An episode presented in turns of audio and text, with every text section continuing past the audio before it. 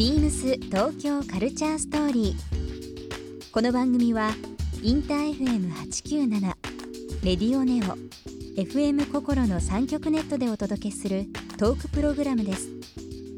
案内役はビームスコミュニケーションディレクターの土井博志。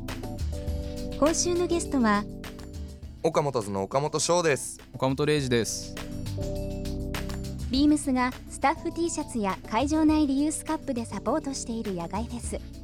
いただき2018に出演する岡本図。これまでにもレイジさんのビームスとレイバンによるキャンペーンムービーフラッシュブラックへのモデル出演や静岡県ブルーノート1988の 1× ビームス静岡への DJ 出演も話題となりました。今夜は翔さんとレイジさんをお迎えしさまざまな角度からお話を伺います。Beams. Beams. Beams Tokyo Culture Story. Beams Tokyo Culture Story.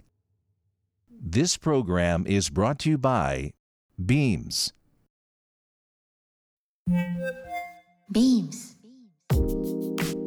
ありとあらゆるものをミックスして 自分たちらしく楽しむ。それぞれの時代を生きる若者たちが形作る。東京のカルチャー。ワクワクするものやこと。そのそばにはきっといつもビームスがいる。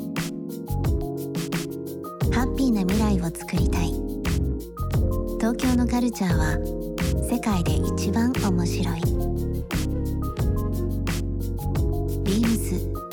東京カルチャーストーリー。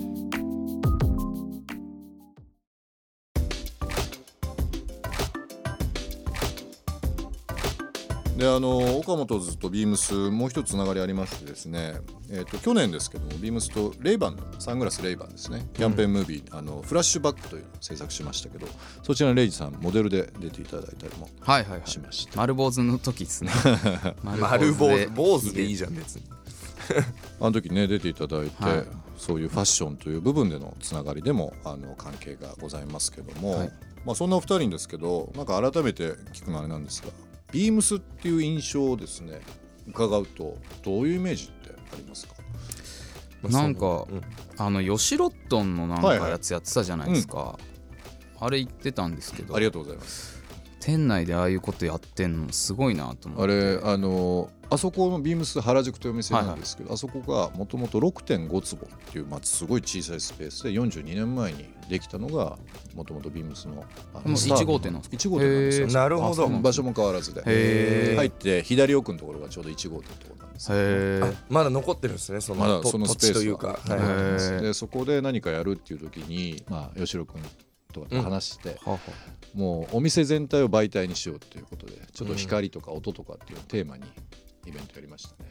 なるほどね、ああいうことってあれが初めてなんですか？それとも何回かはやってるんですか？お店自体使ってイベントはあるんですけどこうなんだろう外から見て雰囲気変わってるとかっていうのはなかなかないことかもしれないですね。うんあそうなんうですね。ん。でもまあ割と好きでいろいろやりますけど、はいはい。あれは結構面白い事例だったかもしれないですね。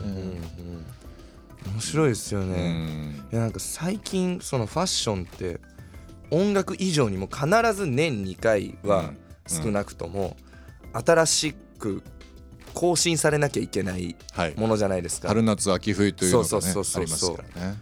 だからどんなに名品というか、うん。いいものを生み出しても半年後にはまた違うもそうなのんですよ。うんっていうのがなんか儚いなと思って、うんあとね昔に比べてこうやっぱりセールという時期がちょっとねやっぱり全体的に世の中全体的に長くなったりとかしてるので割とこうオンタイムで打ち出す時期っていうのは本当に23か月しかないのがありますね。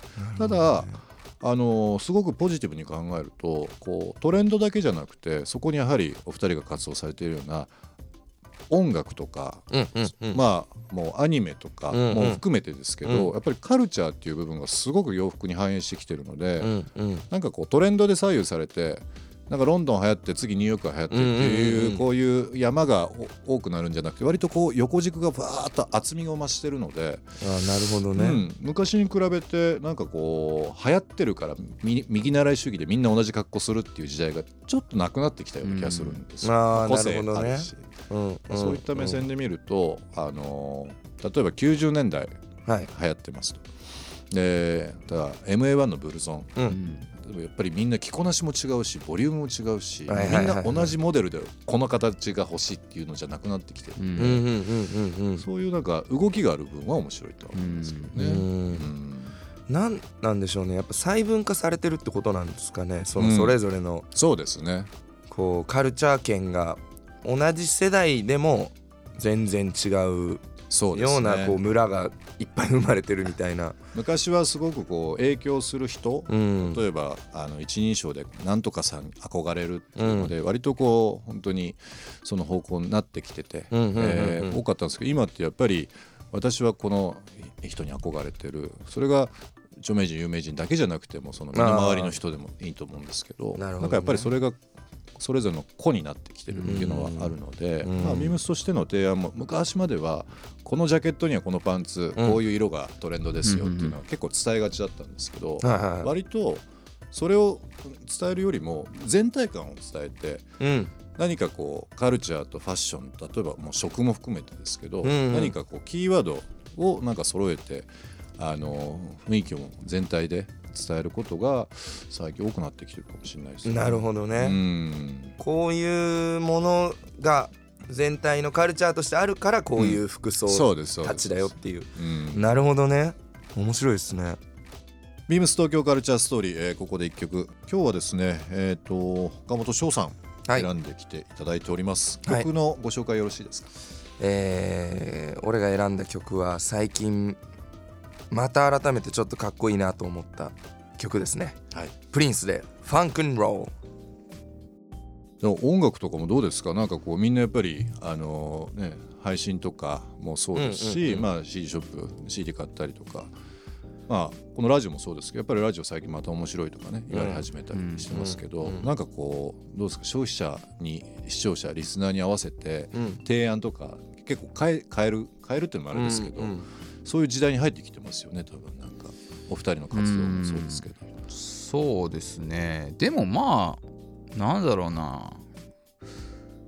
聞きたいように聞いてもらえればいいかなっていうのはうん。常に思ってますけどね、でもなんか前の方がさ、うん。空気的にこういう曲って売れるよねっていう、実際売れるかは別として、うんなんかこうあモデルパターンみたいなのがうん。分かりやすくあった気がするし実際そういうのが、まあ一番こう音楽聴き始めた人たちはそういうのから入るとか、っていうのがもっと決まってたような気はするけど昔はね。昔は。うん。